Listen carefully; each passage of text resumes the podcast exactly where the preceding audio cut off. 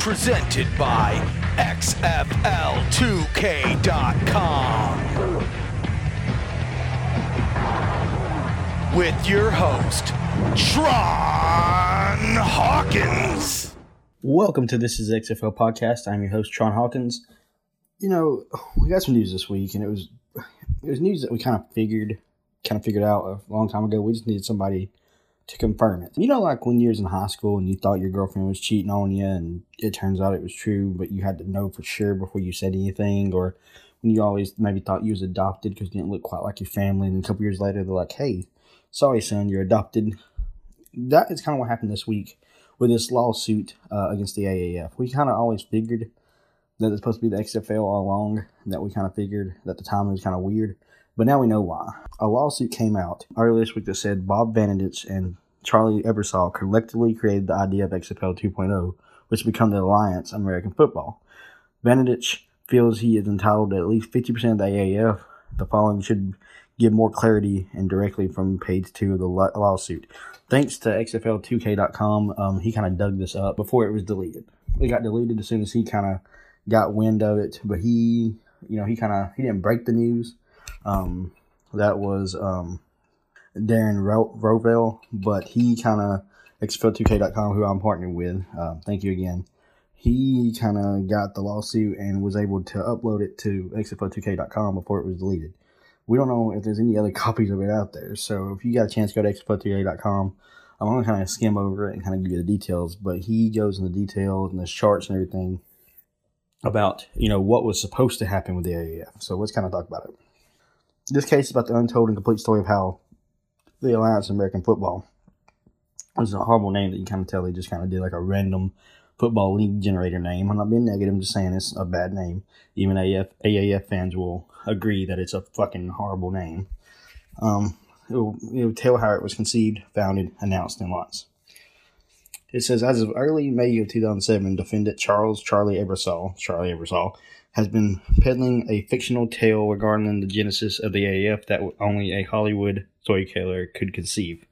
The truth is that Ebersol was one of two, not him, just him, co-founders that formed a joint venture or partnership agreement in furtherance of launching the AAF, and that he conspired with his father, Duncan Dick Ebersol, who was originally one of the XFL founders with Minimac, Keith Ravers, William Bill Polian, Thomas Tom Vett, and others to co-opt and purloin fellow co-founder Robert Vannick's 50% ownership interests and other rights and benefits through a series of deliberate, fraudulent, intentional, wrongful, and deceptive acts, as well as outs him from partnership and joint venture that would become known as AAF. What he's saying is he's one of the co-founders. Now, it's kind of funny how this kind of came out after the whole $250 million investment from the owner of the Hurricanes. I don't know if this guy wants a piece of it. I don't know how much of this is true. But some of this, it's got to be true for it to be in court documents. That's how I look at it. They had to get the information from somewhere. This guy just didn't sit at home and go, you know what? I don't know how way I'm going to get my money. I'm going to say I co-founded AAF and it's supposed to be the XFL 2.0. Like, he didn't just make this up. He had to... some of it has to have some grain of truth in it. That's how I look at it. He didn't just wake up one day and go, you know what, I have an idea to make some money. It's possible, you know, all of it's true.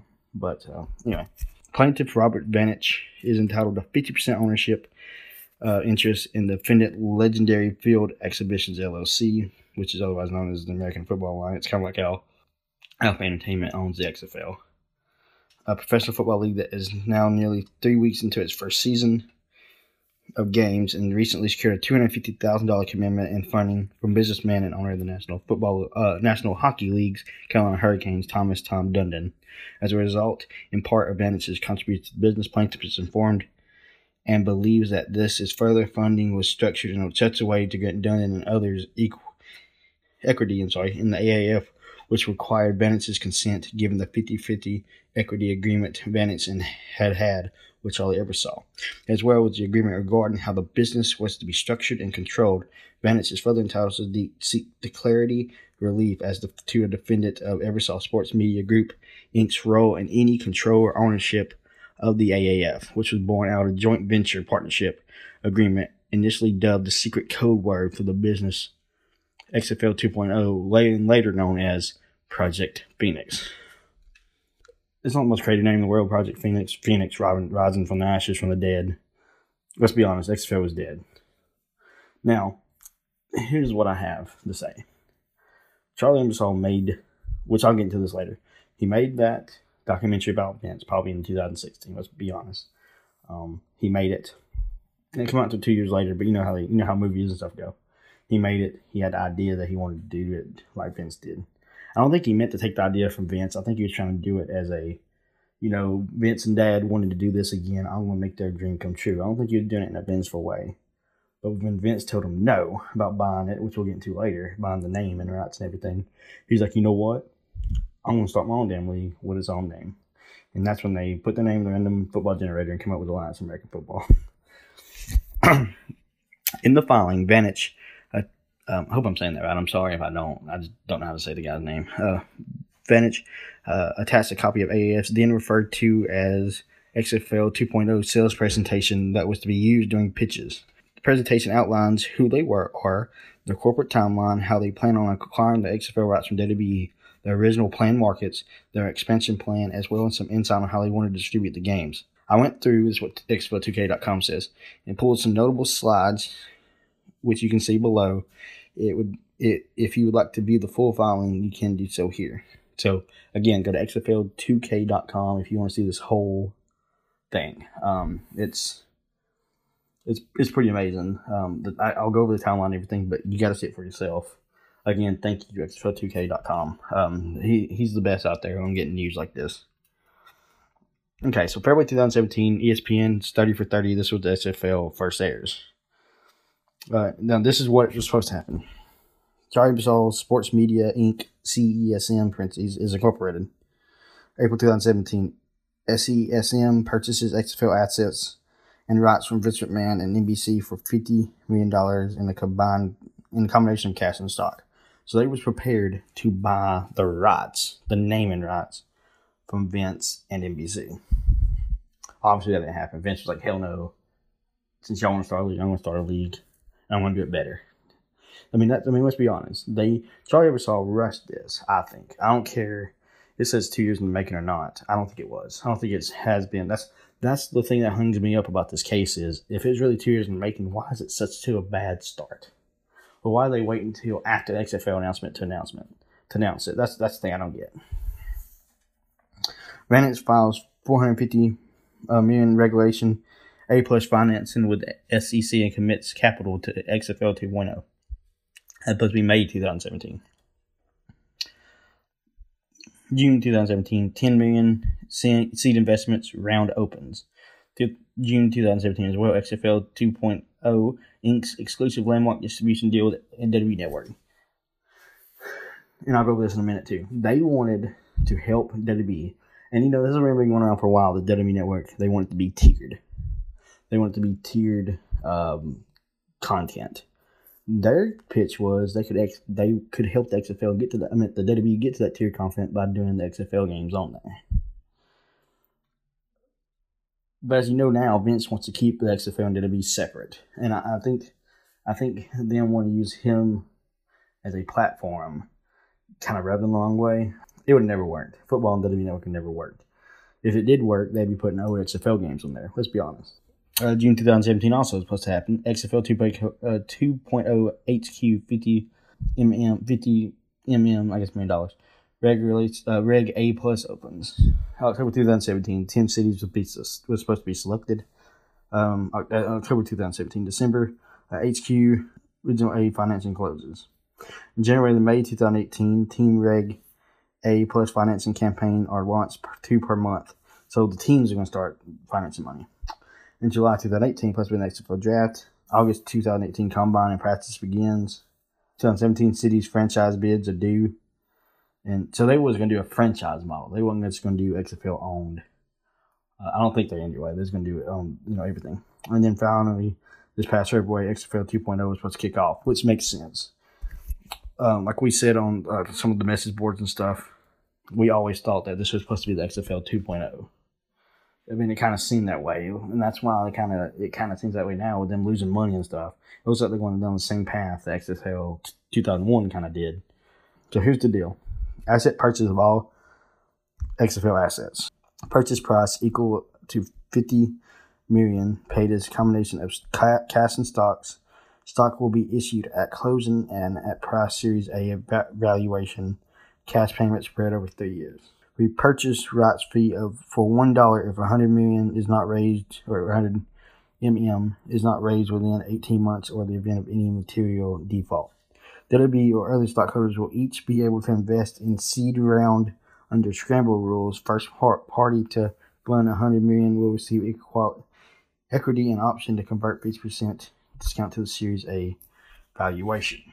It says their main goal was to drive more subscribers and revenue to the WWE Network and its over-the-top platform and support the WWE's three pillars. So here is the WWE Network proposed deal. Digital joint venture between the XFL and WWE. Through your deal with the WWE Network, we'll get exclusive broadcast/stream rights to its choice of 2 games per week. So we're going to do all 4 games. Fixed fee paid by WWE for exclusive broadcast/stream rights. Revenue share on ECPM uplift and digital freemium model with skinny bundles under revenue share. First look at all Cinerelli projects and WWE Network audience extension initiative. Now here's the digital distribution and monetization model. What they wanted to charge and everything. Delayed games and archived content was free, so that's ad-supported. So it's going to be like, you can watch this, but you're going to have to wait a few days to watch it. Game Day Live Season Package, 45 games, was going to be $43 per season, which ain't bad. Single game package, $5 per game. So if you want to watch, if you want to watch every game separate, it's going to be a lot of money. Team Package, 8 games, plus playoffs if they make it, was going to be $20 a season. So if you was a fan of, say, LA Xtreme, you can buy just their team games for $20 a season, or you can buy every single game for $45. Pretty much $1 a game. They also had a all-access year-round premium. Includes Red Zone. Now, here's the problem I have. If you only have 4 games, how the hell are you going to have a Red Zone channel? Which, I guess it's going to have 10 games, because there's supposed to be 10 teams. Again, how the hell are you going to have a Red Zone channel with that many games going on at once? I don't get what they want to try to do. Including Red Zone, reality shows, fantasy show, fan show, exhibition, draft, insider, archives. So it had everything. It pretty much was going to be their NFL network. Virtual reality and augmented reality package is to be determined. So they was kind of going to do a virtual reality or augmented reality package on the network. Okay, here's where they wanted to play. Iconic cities with growing MSAs. Data-driven decisions. Target certain NFL legacy cities/teams. Well, I'll get to that in a minute. It was going to be U.S. only for 1 to 3 years. Markets where will be the main attraction. Local markets must compete for a team.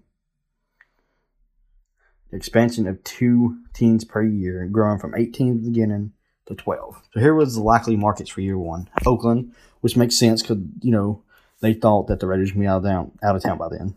San Diego, which is where the AAF is now. Oklahoma City, which is different, and San Antonio, which is where the AAF is now. Memphis, which is where the AAF is now. Birmingham, which is where they're at now. Columbus, Ohio, which is different. And Orlando, which is where they're at now. The XFL legacy cities was going to be Memphis, which was the Maniacs before. Birmingham, which was the Bolts, or the Blast Bolts. And Orlando, which was... what the hell was Orlando? I'm drawing a blank here. But anyway, they was going to target those cities and just call them legacy cities. My guess is they was just going to use the same team names. Would be my guess. I mean, again, this all makes sense now that the AAF was going to do this, that originally they supposed to be an XFL, because the cities that they targeted. It's not a coincidence that they targeted cities that don't have football teams, kind of like the XFL did originally. And it was Orlando Rage, so I just looked that up. Orlando Rage was the team name back then. So that was the 8 cities. Oakland, San Diego, San Antonio, Oklahoma City, Memphis, Birmingham, Columbus, Ohio, and Orlando, Florida. Now, if you think about it, and I'm about to name the expansion cities I was looking at for future years, these might be, Oakland, Oklahoma, Columbus might be cities that the AAF, if they survive, expand to later. So we'll remember this later on. So the possible expansion markets I was looking at was Las Vegas, which again will be XFL city. Here's the weird one: Ann Arbor, Michigan. They want to play in the Big House. I'm sorry, the XFL couldn't put 100,000 people in there, so that was going to be weird. Portland, which makes sense. Phoenix, which is where they're at now, miserably failing. St. Louis, which is where the XFL is now. Virginia and the Carolinas. So that was their possible expansion locations. And I think, I mean, again, if you look at the model, Vince and them doing a little bit different this time than AAF. AAF kind of, when they wanted to be XFL 2.0, wanted to originally do what the XFL did to begin with and go to places that didn't have teams, like Oakland, like San Diego, San Antonio, Oklahoma City, Memphis, Birmingham, Columbus, Orlando. All of them don't have teams. That's originally what they wanted to do. Even when they did expansion, the only place they were going to go that had a football team was Phoenix, the Carolinas, and maybe Virginia if you count D.C. So they was going to those smaller markets. They was going to maybe like Richmond or somewhere like that for the Virginia team. Maybe somebody that ain't got a team in the Carolinas, like Raleigh or something. You know, maybe what they wanted to do. But Vince is doing it different this time. Vince is doing it in big cities like New York, like LA again. Even St. Louis is a big city. They don't have football. I think Vince and XFL put down more money for St. Louis. I think St. Louis was one of the teams that AAF was trying to get. That might be why they scrambled and got like a Salt Lake City or somewhere random like that. I think they wanted to be in St. Louis, and Vince and them just beat them to the punch. So it makes sense. This all makes sense now, and we all kind of figured it was how the timing was. This was originally supposed to be the XFL. The AAF was originally supposed to be XFL, and I thank to God that it never happened. So Project Phoenix seems like it's going to crash and burn. Vince and them doing 2 years. I don't think Charlie Ebersol would have ever hired Andrew Luck. And he would have never got Bob Stoops. He would have never got Pep Hamilton. He would have even got Jim Zorn. This is the difference between the two. Their XFL's got time to do it. Vince has hired good football people. I ain't saying they're good football people on that side. Bill Polian is a genius. You know, he's a good GM and everything. But what does Troy Palomalu know about football right now? What is Heinz Ward? He's only played it. Vince and them's put management people in positions that succeed, and that's why the XFL is going to, I think, succeed more than the AAF. And that's nothing against AAF. I watch AAF. I love football. I want to see both succeed. But at the end of the day, Vince said, you know what? No, you're not going to ruin. Vince seen how horrible of a plan this was. They put it on the W Network and try all this stuff, and the city is going to be in. Vince seen how horrible an idea it was, and he didn't want the XFL's name on there, so he said, no, I'll do it. I'll show you how to do it. So I don't think it's as much as Charlie stabbing Vince in the back. It was Charlie was butthurt that he couldn't get the XFL name. So he said, I'll show you. And I'll compete against you. And, you know, that's what everybody's trying to do. Everybody's trying to compete against Vince. And what happens in the end? Vince always wins. Vince always wins. XFL might not last forever either, but they're going to outlast AAF. I guarantee you that. Thank you for listening again. I hope you enjoyed this Project Phoenix episode. I thought it was just a fascinating story. About how this was originally supposed to be the XFL 2.0. If you have any questions or anything, or want to leave a review, do that. Leave a review on any podcast platform. Check me out on XFL2K.com. My videos on there. Check out his webpage. Check out his new site. It is wonderful stuff. Probably the best XFL website outside of XFL.com. And hell, he's got more news than XFL.com does. Check out XF Podcasts. We do a lot of stuff with them. Check out XFL Board. A lot of XFL fans on there. Check out our Discord for the XFL. It's XFL2K Discord. And check out XFL2K.com too for Dallas, y'all, t-shirts. I'm sure on the XFL show you heard people talking about how they have t-shirts for Dallas, y'all. That's us. That's us at XFL2K.com. So check us out. Buy a t-shirt. And just let us know how we're doing. Thank you. Have a good night. And I'll be back next time with another episode. Probably be about the next coach. Who do y'all think it's going to be? Or what city? It seems to me they're alternating east, west, or west, east, west, east. So I think we're going to get an east team next. St. Louis, New York, or Tampa. It might be Tampa. It might be St. Louis. That's my two guesses. So but anyway, stay tuned. I'll put out as much content as I can. And have a good night.